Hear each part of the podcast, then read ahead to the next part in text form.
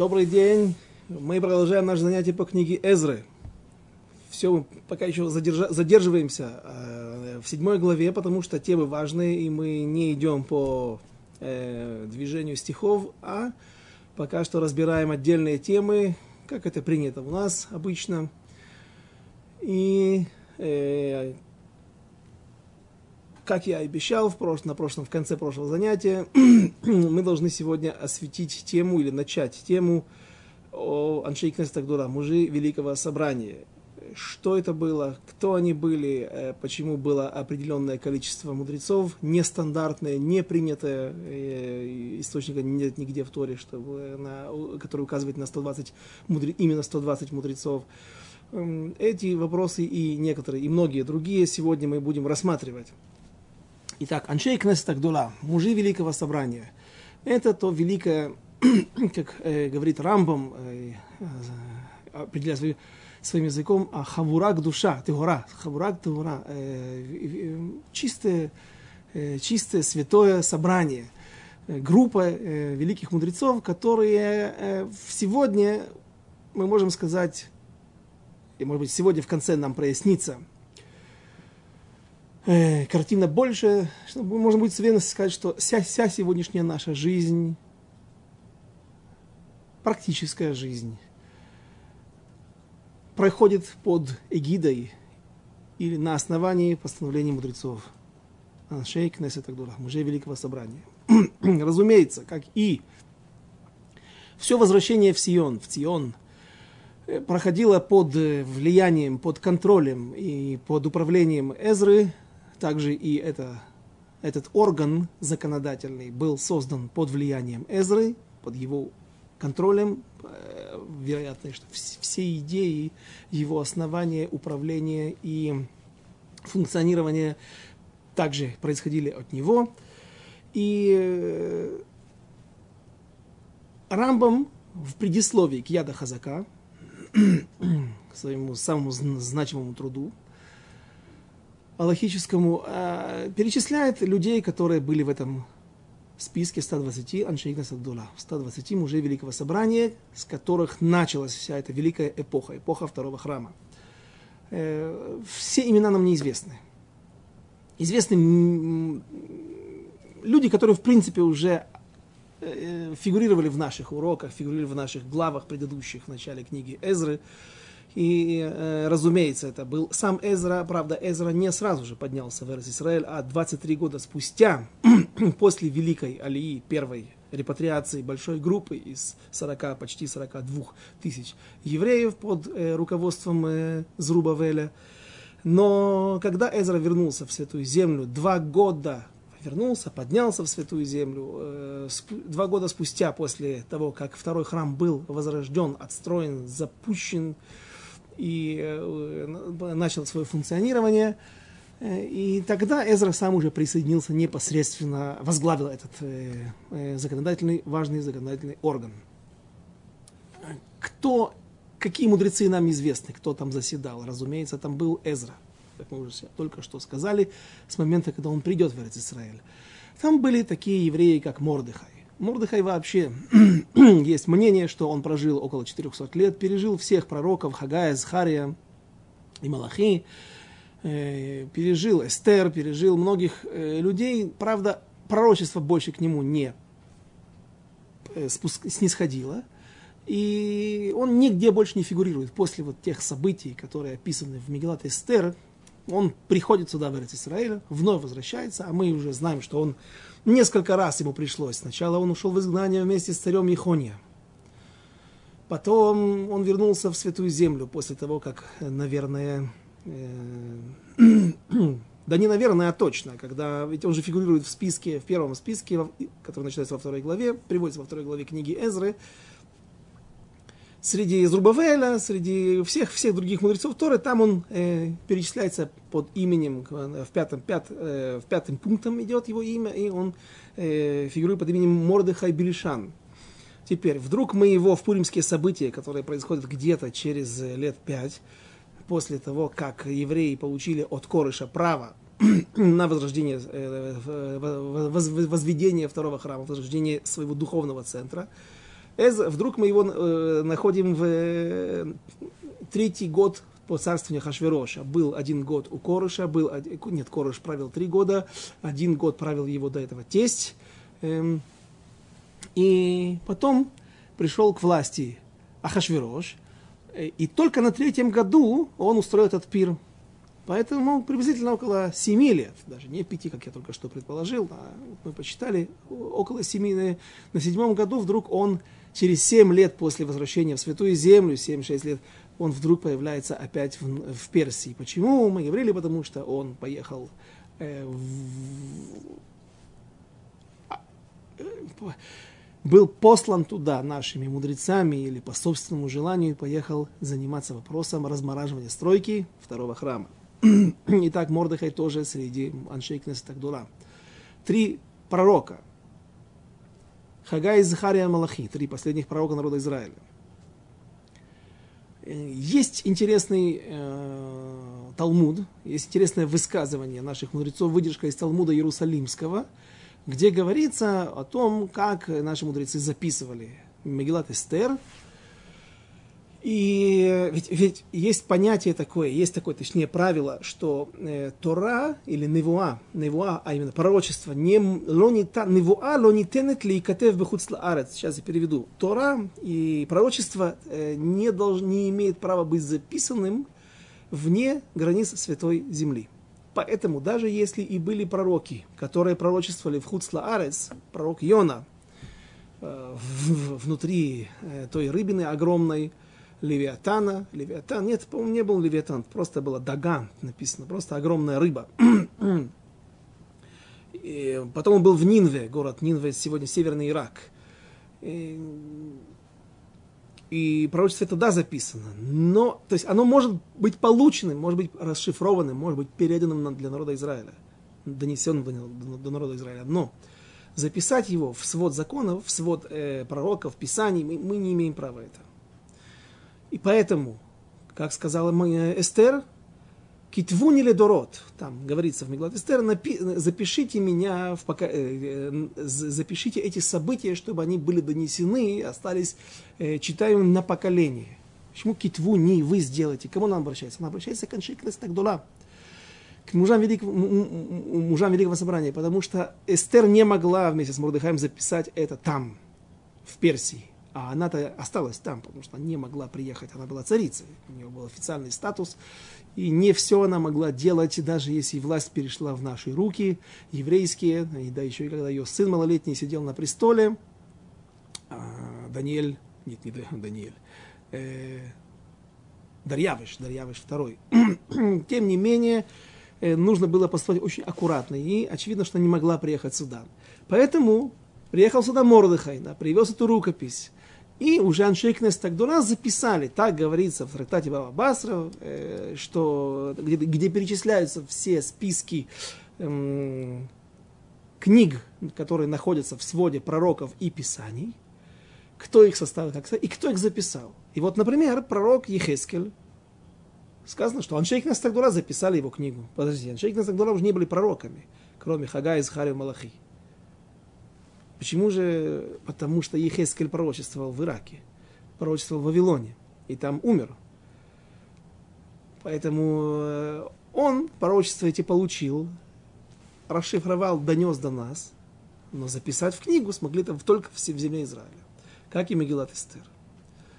Теперь я начал с, э, из интересного высказывания в Иерусалимском Талмуде, где говорится, что Эстер была записана 85 мудрецами, с Кеним и 35, 35 э, пророками. Небольшое противоречие, которое вызывает изумление, потому что мы только что говорили и повторяем все время, что в эпоху второго храма были только три пророка, да и то пророчество свои они начали, э, источник этого пророчества начался как э, проистекать еще в эпоху первого храма. Откуда берется 35 пророков, наши мудрецы объясняют в там же, в трактате Бабасра, Бабабатра, что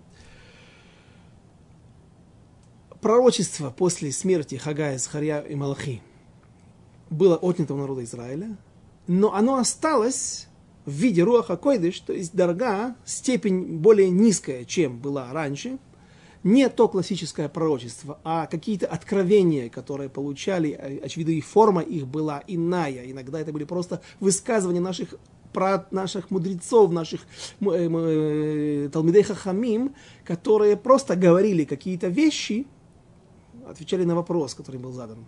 Но, в принципе, слова эти в их уста вкладывал Всевышний. Иногда это был действительно Руаха Койдыш, то есть что-то, какое-то восприятие какого-то влияния небес на тебя, а иногда, может быть, даже и слова, которые вставлял тебе Всевышний, э, посылал тебе, и ты человек слышал, это как будто бы пророк. Но это не носило постоянный характер, это не носило, не имело, не имело э, той формы, которая была раньше у классических пророков. Поэтому 35 пророков пусть не будет это для нас про, э, противоречием, это те, наверное, мудрецы, которые еще общались со Всевышним. И кто, э, вернемся теперь к самому началу. Кто был в этом списке 120? Мы знаем также еще Харашва Мазгер. Было изгнание Харашва Мазгер во времена того же царя Ихония, последнего царя, который сидел на престоле в Иерусалиме, одного из последних э, иудейских царей. И с ними ушли Ехония и э, Харашва и Мазгер. Кто эти люди? Некоторые комментаторы, современные, небольшие авторитеты, не совсем из наших кругов, не буду продолжать дальше, э, пытаются рассказать о том, что объяснить это таким образом. Хараш – это бейт хороший. Бейт хороший – это место, мастерские заводы – место, где сидят какие-то специалисты, находятся специалисты, собраны по какой-то высокой квалификации в какой-то э, отрасли, в какой-то э, заняты в каком-то производстве, ювелиры, металлурги, все, все, что, все, что нужно было для функционирования государства. И вот этих людей изгнали. Мазе Мазгер, Мизгирия, сегодня тоже говорят так, Мизгирия, в общем, какие-то плотники, какие-то, опять же, специалисты в каких-то отраслях.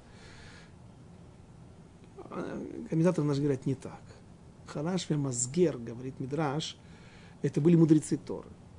И эти мудрецы Торы были настолько великие, то есть какие-то семейства, э, каких-то династий, династии каких-то мудрецов, как сегодня, например, у нас есть, по сегодняшний день сохраняется известная династия Брискеров э, Брискеры не как движение, а как семейный клан, семейная линия от э, Рабхаим Бриска, Рабхаим Соловей, Равдов Соловейчик, э, э, Брискер Ров, и сегодня есть их потомки, которые продолжают руководить одной из самых известных и популярных ешив в Иерусалиме и в мире, Ешиват Бриск. Швутами, кстати, находится, где я учусь в Колеле уже много лет, находится как раз в этом, э, на, на, э, буквально 50 метров от этой ешивы. И э, вот эти мудрецы настолько были велики, что когда они разговаривали, когда они начинали говорить Деврей Тора, то все другие просто закрывали рты. Отсюда слово хара, хереш, хараш от слова хереш. Хереш это глухонемой или глухой сегодня. То есть люди буквально глохли, не могли произнести слово, и никто другой ничего не слышал, кроме слов тех людей.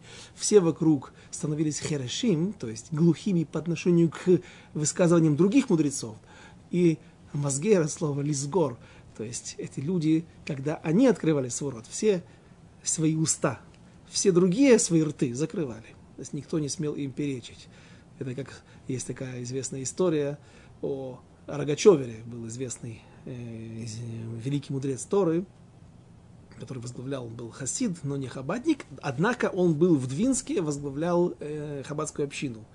Эм, в то же время был и Рав Мер Симха из Двинска, Ор Самех, нам всем хорошо известный, э, который руководил литовской общиной в этом месте. И когда э, Рав Мер Симха из Двинска умер, Нефтар на его, на его похоронах, Рогачевер сказал такой эспед, известная очень фраза, не знаю, он наверняка говорил еще очень много слов, но в народе летают всегда это, это, эти, эти, э, э, эти несколько его предложений, сказал, посмотрите, какой, какой у нас Дор Ятом, какое у нас э, поколение, поколение э,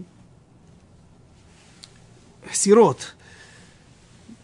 Только, только, только Всевышний дал, только появился человек, который немножечко стал понимать в Торе, и как Всевышний уже его у нас отнимает. это Орсамех, по, по, по понятиям Рогачевера, немножечко понимал в Торе. И так вот, э, Рогачевер как-то к нему пришел один человек и сказал, говорит, слушайте, Рав, мне кажется, что я сейчас э, вам скажу вещь, которую, мне кажется, это просто открытие, это хидуш Тора. И он послушал и говорит, да, действительно, сказано в Торе, сказано в наших источниках, что нет ничего нового в мире, потому что все, что уже э, все, что мы сегодня записываем в книги или находим в книгах, в принципе, все это было даровано Моше Рабейну Всевышним для, для Моше на, на горе Синай, и больше у нас ничего, никто не может ничего нового придумать. Поэтому и называется, например, сегодня автор книги, он называется на иврите Мехабер. Белошна койдыш на святом языке. Мехабер. Маза Мехабер, соединяющий. Лехабер – это глагол, инфинитивная форма. Лехабер э, – соединять что-то. То есть, что, почему? Потому что автор, он не совсем автор, не совсем что-то новое. Да? Автор, что он делает, когда он сочиняет книгу, составляет книгу? Он просто берет какие-то отрывочки из разных источников, из разных мест и составляет, делает подборку на какую-то одну тему. От себя сегодня сказать что-то очень сложно. Только великие мудрецы могут действительно похвастаться тем, что они могут похвастаться или похвалиться Э, а, возрадоваться тому, что они сказали какие-то настоящие хидушей Тора. Так вот Рогачевер ответил тому еврею, действительно, то, что ты сейчас сказал, да, даже Мушера на, на горе Сина этого не получал, да, то есть настоящий хидуш Тора, то есть он так, просто издевался над людьми, которые говорили глупости. Был человек очень хариф, очень резкий, очень не жалел кнута ни по отношению к кому. Э, Ханашве Мазгер. Никто не имел права открывать рот э, во время, так, когда говорили эти великие мудрецы Торы. Эм, кто еще там был в составе этого собрания великих мужей? Э, нам известен последний человек, Раб, Раби. Шимон Ацадик, Семен праведник. Шимон Ацадик, Шимон Ацадик, он был Мишей Рейкнес и так далее так сказано о нем в перке. А вот так начинается первая мишна, э, и э, он был одним из последних, по мнению Рав Рувена Маргалиот. Что это за имя? Почему я сейчас привожу, почему я сейчас э, упомянул это имя? Дело в том, что у нас есть некая проблема. Не у нас, а наши мудрецы задаются вопросом, откуда взялась цифра 120 человек. Ведь а, собрание мужей великих, мужей, Аншей Кнесет Агдола э, был в составе 120 человек. В Торе нет такого суда, и нет такого собрания, нет такого органа законодательного, который э, должен быть в таком составе. Нам известно о трактате Сангедрин, самое начало, первая мишна, первая глава, разбирает Гмара, вопросы, касающиеся три человека, суд из трех человек, откуда мы это учим. И Гмара приводит массу источников. Судья, судья, шефтим, шефтим, здесь два, здесь два, э, еще один нужен, нужно есть правило, чтобы всегда суд был э, неравным, суд был нечетного количества суд должен быть таким, что всегда может быть теоретическая возможность для принятия решения. Понятно, что даже если один говорит за, другой говорит против, а третий воздержался, опять у нас то, что называется теко, ничья, и мы не можем, мы должны какое-то предпринимать другое решение или передумать, пере, пере, пере, э, перепринять новое решение, новое заседание. Но теоретическая возможность должна быть, чтобы двое могло проголосовать за или против, а один, соответственно, против них. Э, это минимальный суд. Семь человек, пять человек есть. Семь человек, например, нужны для того, чтобы ле абершана, сделать год высокосным. Также это все учится из стихов, в основном это дрошот, трактование, и в стихах сказаны разные слова, как правило, они множественного числа. Если слово идет в множественном числе, но без э, приставки, сколько потом должно быть, э, допустим, шофтим, судьи, не сказано 10 судей, просто сказано судьи, минимальное двое. И поэтому каждое слово так у нас умножается на два, а потом добавляется еще один, и в зависимости от того, сколько слов, столько судей. Большой суд, нет, небольшой, малый сан, э, Сангедрин, понятие Сангедрин относится только к 71 мудрецу, и это большой, большой суд, без Дина Гадоль. Есть еще и малый, не Сангедрин, малый суд, 23 мудреца. Каждый раз обязательно должно быть нечетное число. А у нас добавляется еще один сейчас вопрос, почему 120, почему было именно четное число. Откуда сама цифра берется и откуда, почему именно цифра четная? Сам источник э, о 70 мудрецах э, при, при, приводится в книге Бамидбар, 11 глава, 14 стих, сказала так, э, Моше обращается к Всевышнему, «Не могу я один нести весь народ, это слишком тяжело для меня». Всевышний говорит ему, хорошо, собери мне 70 мужей и старейшин Израиля, о которых ты знаешь, что они старейшины народа и надзиратели его, и возьми их к шатру соборному, и пусть передадут они там с тобой. Предстанут там они с тобой, и отделю от духа, который на тебе, и возложу на них, чтобы они несли с тобой бремя народа этого, и не будешь ты нести один. Вот это источник, чуть ли не единственный, который нам указывает на количество мудрецов. Максимальное. Итак, откуда берется 120? Равруван и Маргалиот, который был очень великим, большим мудрецом Торы предыдущего поколения. Он был ружинским хасидом. Приехал, вероятно, из Галиции сюда, в Израиль, э, жил где он жил, вообще-то я не знаю. Наверное, в Пнейбраке. Почему? На, основании чего я делаю такое предположение? На основании того, что он возглавлял библиотеку имени Рамбама, имени Рамбама, библиотека имени Ленина. Сифриат Рамбам, так это называется на нормальном э, иврите современном. Э, сам он был библиотекой на двух ногах ходячий. Э, он какое-то имел отношение, несмотря на то, что был хариди, был ружинским хасидом, он э, имел отношение к движению Мизрахи, к движению вязаных кип, э, религиозных сионистов.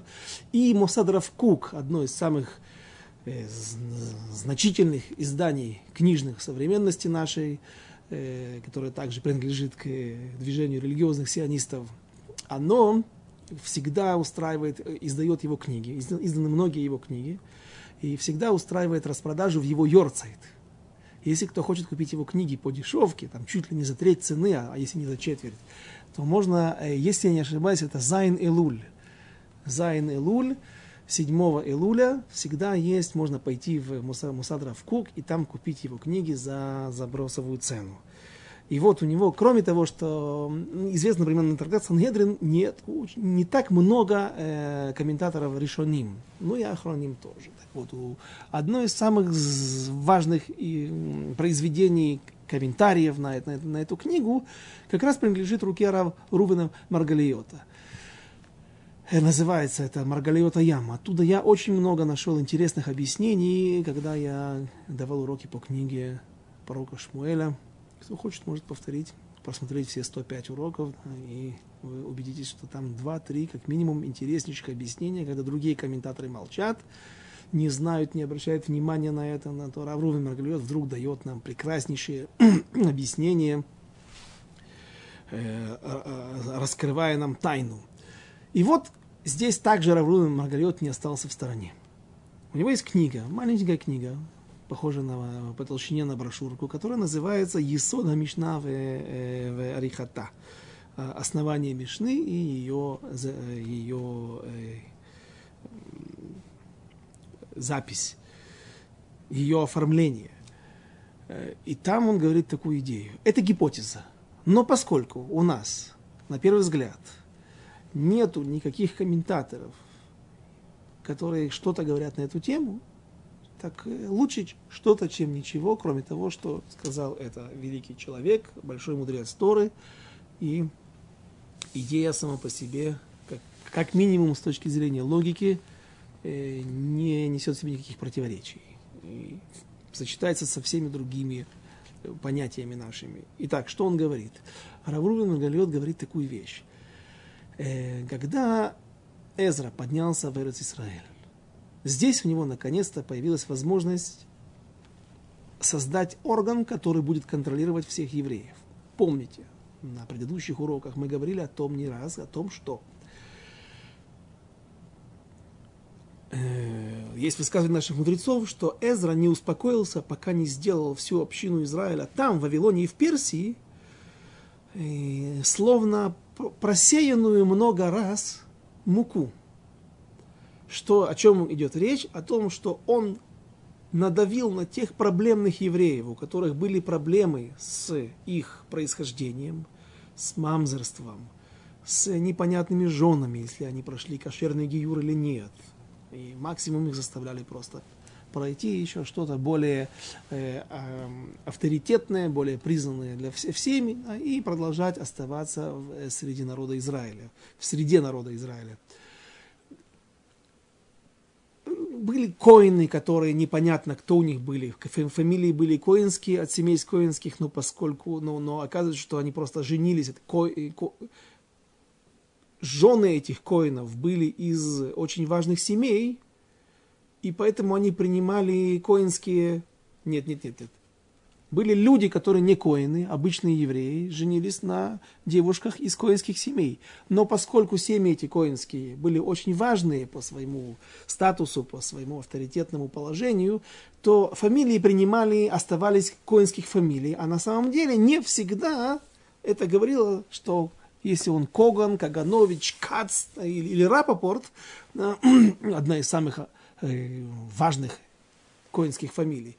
Не всегда это говорило о том, что они коины. И вот чтобы разобраться во всем этом клубке, во всех этих, как сказано в, в Мишне Трактатике Душин, 10 видов родословной поднялось в Эрц и это все поднялось, все они поднялись и были отправлены в Эрц Эзрой. Он способствовал этому иногда насильственному отправлению э, в Эрц потому что там, в Персии, контроля нашего было недостаточно.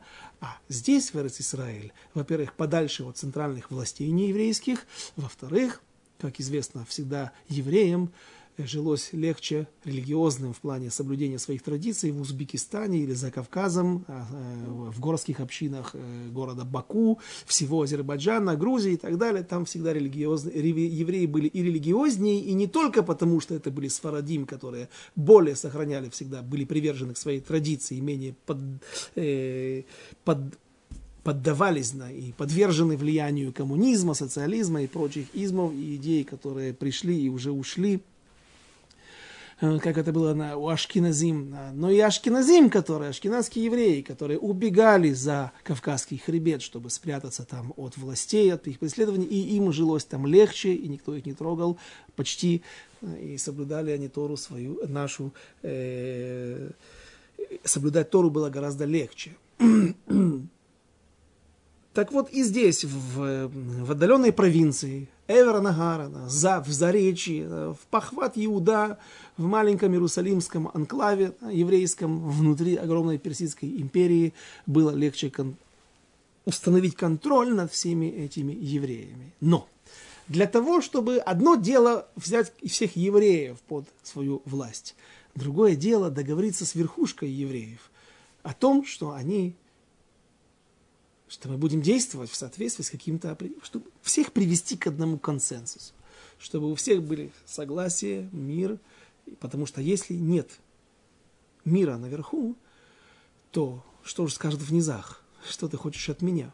Как в начале Мегилатруд говорится, что Шфота Шофтим, дроша, самая первая дроша, одна из самых известных, и было во времена, когда Шфота Шофтим, когда судили судьи. Скажи, во время эпохи судей, зачем нам, зачем это шфота шофтим, говорить такое удвоенное, непонятное, э, почти, почти э, с точки зрения тавтологии, э, предложение, отвечают даже мудрецы, да нет, это как раз вот и отражает то состояние, которому, в котором находились евреи. А какое, что это было время, когда Шфота Шуфтим, когда судили, в эпоху, когда судили судьи, когда приходили, евреев в суд, и судья говорил, ну, ты не хороший человек, а ты, нет, ты хороший, но будешь а еще лучше, когда ты возьмешь и исправишь какую-то какую-то вещь, да, какой-то, да, какой-то проступок твой. Когда он говорил ему, выйми щепочку из своих зубов, то в ответ ему неслась фраза, а ты выйми бревно из своего глаза, потому что у тебя даже, даже дом, балка центральная, на которой держится весь твой дом, если ты ее вымешь, то он просто развалится, даже это все у тебя украденное, да, и нажито от, от, от, от э, неуплаты налогов, э, получения взяток и, и прочих э, нарушений. И вот, чтобы не возникло такой проблемы, чтобы орган этот законодательный не вызывал ни у кого никаких сомнений в его власти, ну, ну, нужен быть монолит, должен быть монолит. Теперь, евреи, кто жил во время э, этих 52 лет, 70 лет изгнания, кто жил в Вавилонии, кто жил в Персии, кто жил в Сирии, кто жил в каких-то других провинциях всей Великой Персидской, Вавилонской, а потом Персидской империи, могли измениться обычаи, могли, поскольку начала уже угасать эпоха э, пророков, поскольку начало угасать разум, начало э, сокращаться знание, понимание Торы – начали появляться махлокот. До этого этой проблемы не было, потому что у тебя была прямая кнопка. Есть вопрос? Пожалуйста, нажми, пошли смс. Идешь к пророку, он спрашивает Всевышний и получаешь прямой ответ.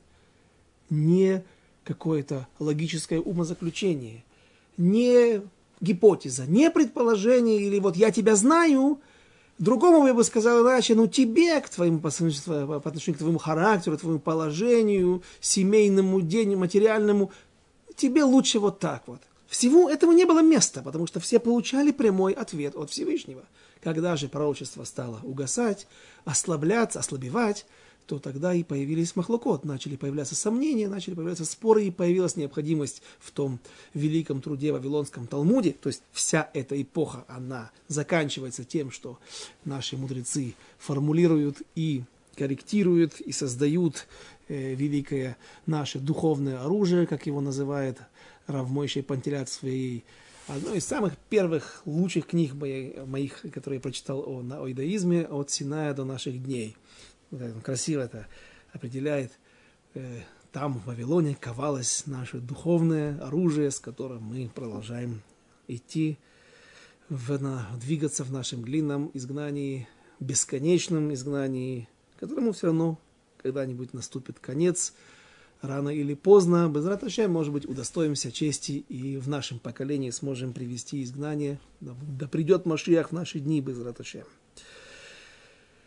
Э, и вот, видя, что есть некая проблема, не некая проблема, а большая проблема, в своей мудрости, своей мудростью э, Эзра предпочел собрать всех мудрецов, не только создать классический орган законодательной власти, Сангедрин, из 71 мудреца, 70 плюс, он наверху или кто-то, кто будет возглавлять его, лучший в своем поколении после него – а собрал всех мудрецов, которые были в том поколении и были достойны этого места. Всегда есть кому-то, кто-то, кого, кого, кого не хватает.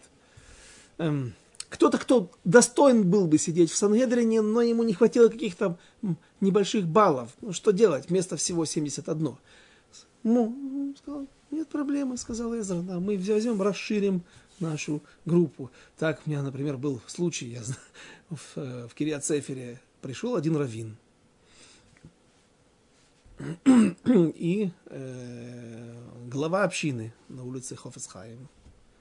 И говорит, я хочу сына своего устроить в ваш хедер.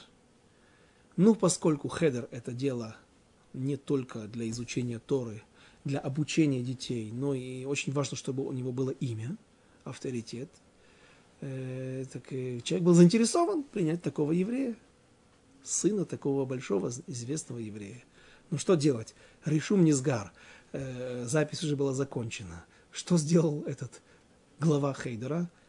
Он говорит, я открою для тебя новый класс. Помещения хватит, найдем какой-нибудь классик. Ну, в принципе, я не планировал. Но мне, ну, только для того, чтобы твой сын, только для того, чтобы эта фамилия фигурировала среди фамилий учеников моего Хейдера, я готов открыть новый класс. И благодаря этому раввину еще мальчиков 30 были приняты. Те, которые не смогли попасть до этого, они смогли теперь быть принятыми в новую группу. Леавдиль Элиф Авдалот. Вот и Эзра решил, по мнению Рав, Рувы, Рувна Маргалиот, он решил расширить Сангедрин до такого количества, которое могло бы, до такого количества мест, которое могло бы вмещать в себя всех наших мудрецов, которые достойны этого, и чтобы таким образом погасить любые зародыши оппозиции, чтобы не появилось не появились группы недовольных, но авторитетных людей, которые могут потянуть за собой какие-то массы. Ну, в общем, нечего тут дальше продолжать. Махлоки – дело страшное, спор, ссора, раздор – дело страшное, и лучше без него всегда, всегда лучше без него. И вот, у нас получается 120 мудрецов Торы заседает в этом новом Сангедрине. Был ли это классический Сангедрин? Нет. В каком плане? Э, может быть, сегодня мы успеем коснуться этой темы, но больше, больше она будет посвящена, этой теме будет посвящен следующий урок. Таканот, непосредственные постановления Эзры и мужей Великого Собрания, а их очень много. Несколько десятков, как минимум, известных, которые я нашел, только не, даже, даже не прикладывая усилий, открыв какие-то минимальные источники, сразу же гмород выпрыгивают тебе, компьютер показывает, э, сколько, где, что. В люб... э, так вот, эти таканот действительно можно было устанавливать в суде, который зуги, который шакуль, который является четным, несет в себе четное количество, содержит в себе четное количество мудрецов, и тогда у нас лихора, на первый взгляд, может возникнуть проблема. Какая проблема? Ведь нас суд должен быть, мы уже говорили, как говорится в трактате Сангедрин, суд должен быть всегда нечетный, чтобы он мог прийти даже теоретически, только хотя бы теоретически, должен прийти иметь возможность, опцию прийти к принятию решения, чтобы всегда было количество мудрецов, которые хотят провести какой-то какой закон, какое-то мнение установить, больше хотя бы на одного, чем те, которые против. Эм, в 120 мудрецов не могут это сделать. Они запросто могут всегда поделиться 60 на 60. Но это такое заседание в таком количестве мудрецов, говорит Рун Маргалиот, оно всегда использовалось для, для принятия таканот, для принятия решений важных, которые обязывает весь наш, будут обязывать весь наш народ. Когда же сидели, э, были заседания о каких-то других вещах, просто судебные разбирательства, когда приходят две стороны, два оппонента. И этот говорит, мы были вот компаньонами, договор был такой-то и такой-то, теперь он меня, мне кажется, он меня обманывает, он меня... Ну, в общем, что тысячи и тысячи ситуаций. Вот тогда, конечно же, заседал суд, наверное, не более чем из 71 мудреца. А может быть и 119, но не 120. Однако постановления сами устанавливались именно вот этим количеством. Дальше. Говорит Рав Маргалиот, э, как долго просуществовал этот суд, этот законодательный орган в таком составе, 120 человек.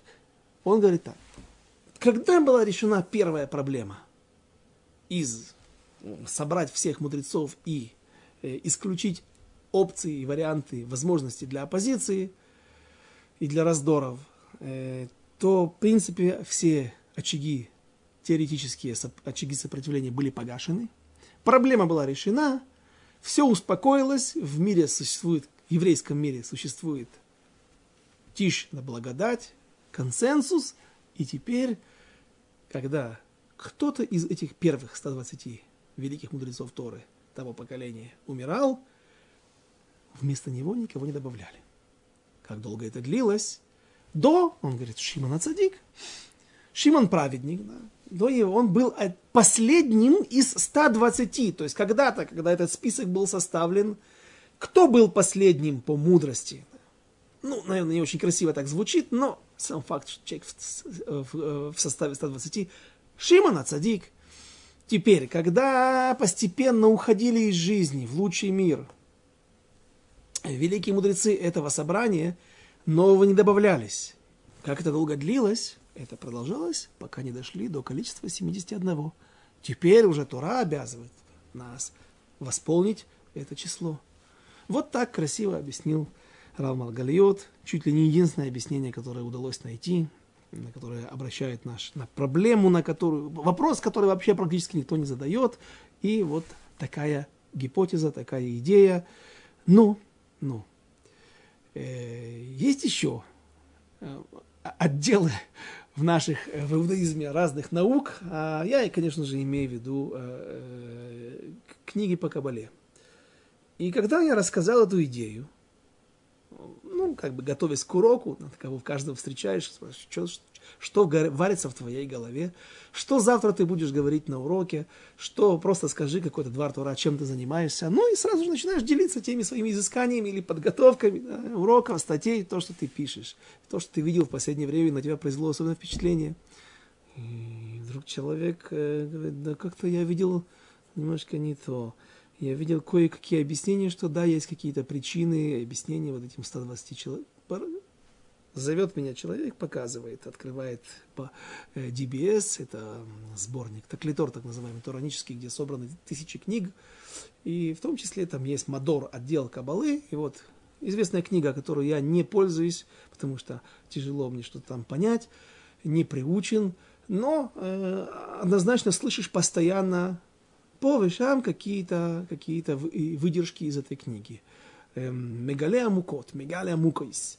Очень авторитетная известная книга, э, каббалистическая, и там говорится вот что. Э, прямо объясняется, откуда взялось число 120. Говорит Мегалея Мукот, что когда Моше Рабейну поднялся на гору, то он пробыл там 40 дней. Спустившись с горы, он разбил скрижали завета, точнее, они сами отяготили его руки, упали – потому что больше не могли себя нести из-за грехов народа Израиля, упали, были разбитыми. И Моше 40 дней молится, еще дополнительные 40 дней молится за народ Израиля. Вымаливает прощение у Всевышнего для народа Израиля. После этого он поднимается на гору во второй раз, на Синайскую гору, и спускается уже со скрижалями, вторыми скрижалями завета, которые были уже сделаны его рукой. Три раза по 40 дней, получается 120. 120 дней, говорит Мегалея Мукот, говорит, э, указывает на некие ступени прогресса, на некие ступени очищения или даже точнее шлемута, то есть стремление, 120 ступеней, которые должен человек пройти к своему шлемуту. Шлемут – это ну, к своему, своей цельности, своему полному исправлению и достижению какого-то, какой-то идиллии.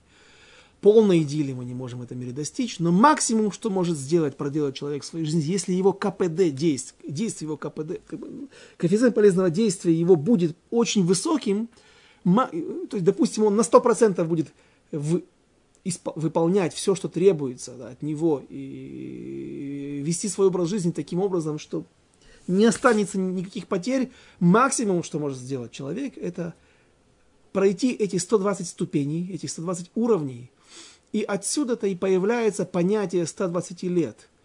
И как мне пояснили люди, я не несу ответственность за эти слова, потому что, я сказал, понимаю, это мало, но идея понятна, доступна и проста – когда мы говорим о 120 годах, то есть, когда мне это объяснили, я спросил человека, понимающего, это что?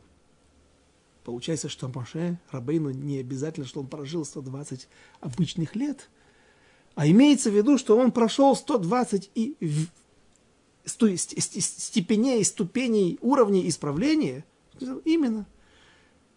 Нас это не интересует. И если даже он и прожил 120 лет, то, как говорил один мой другой хороший знакомый Рав Страйхер, тоже имеющий отношение к этой науке, его люди спрашивают, это что, такой пшат? Это что такое понимание э, этого стиха? А что с простым пониманием стиха, когда мы читаем? Он говорит, это тоже пшат. А пшат, а пашут бьетер. Это его любимая фраза. Очень простой и поверхностный поверхностное понимание. А есть нечто еще, что за ней скрывается, за ним скрывается этим пониманием, есть еще большая глубина, которой мы не всегда можем достичь. И хорошо, что есть у нас хотя бы, можно неплохо иметь и простой пшат, да, простое понимание, но и главное, главное, что за этим скрывается. Так и здесь, что он не жил 120 лет. Может быть, и жил 120 лет. Но нас больше интересует тот тикун, то исправление – то приближение к идиллии или к, к, к, к, к цельности, который смог постичь, достичь которому то, то, приближ, то, то, что приближает нас максимально к Всевышнему, что смог сделать Моше. И поэтому он говорит о Мегале Мукот, что эти 120 лет – это те 120 дней, которые олицетворяют собой и показывают нам сущность, наш, цель нашей жизни, нашего исправления и тот путь, который мы должны пройти. И опять же, это может быть, кто-то это делает за меньше, за, за более короткий срок, кто-то делает за, за кто-то, кто-то может прожить и 150 лет. Это вроде бы невозможно сегодня, нет таких долгожителей. Но если бы даже человек жил 200 лет, но он мог и 10 лет не сделать по той шкале, не пройти и 10 ступеней, если он терял свою жизнь, терял свое время, разбазаривал его. Простите, как тот анекдот вспоминается. Человек устраивается на работу, спрашивает его начальник эм, в отделе кадров или где там принимают на работу, сколько вам лет? Он говорит, 30 смотрит в паспорт, говорит, извините, но по паспорту вам 40 сегодня. Он говорит, ну я 10 лет сидел. Говорит, ну так ты же жил, чтоб ты так жил. А? То есть иногда годы жизни, которые потеряны где-то впустую, они могут не считаться, они не могут, так что человек может прожить и 80 лет, а на самом деле, опять же, вот видите, как на, на, на, на, на, в народе так много шуток на эту тему, видать, больно людям, больно людям, как на могиле написано там, родился в 900-м, да, умер в 980-м, прожил 15 лет, да, спрашивают. Ну, говорит, нормально жить, жить был начальником лет 15 всего, да, поэтому вот эту жизнь он определил как жизнь, да, Леовдиль Авдало. Да. Люди не так просто э, говорят об этом, потому что э, в конце дней очень мучительно больно за бесцельно прожитые годы. Э, мы на этом сегодня остановимся. Следующий урок мы уже точно, Байзрат Ашем, обещаю, посвятим на э, непосредственному разбору большинства из таканот, может быть, большую часть таканот, постановлений Эзры и его великого суда, собрания велик... мужей великого собрания, перечислим, постараемся перечислить все, но на особо важных, особо интересных остановимся отдельно, а их очень много, и мы, вы увидите, что мы без Раташем вместе разберем это, что э, практически вся наша современная жизнь неважно в какой общине, сефардской, ашкенадской, хасидской, литовской, э, любой общине, вся наша жизнь сегодня пронизана его постановлениями, буквально вся схема, все, каждый наш шаг, каждое наше движение, каждое слово нашей молитвы, все это сегодня Таканот Эзра, постановление, результат постановлений мужей Великого Собрания и Великого Эзры. На этом мы остановимся сегодня. Спасибо за внимание. До свидания. До следующих встреч.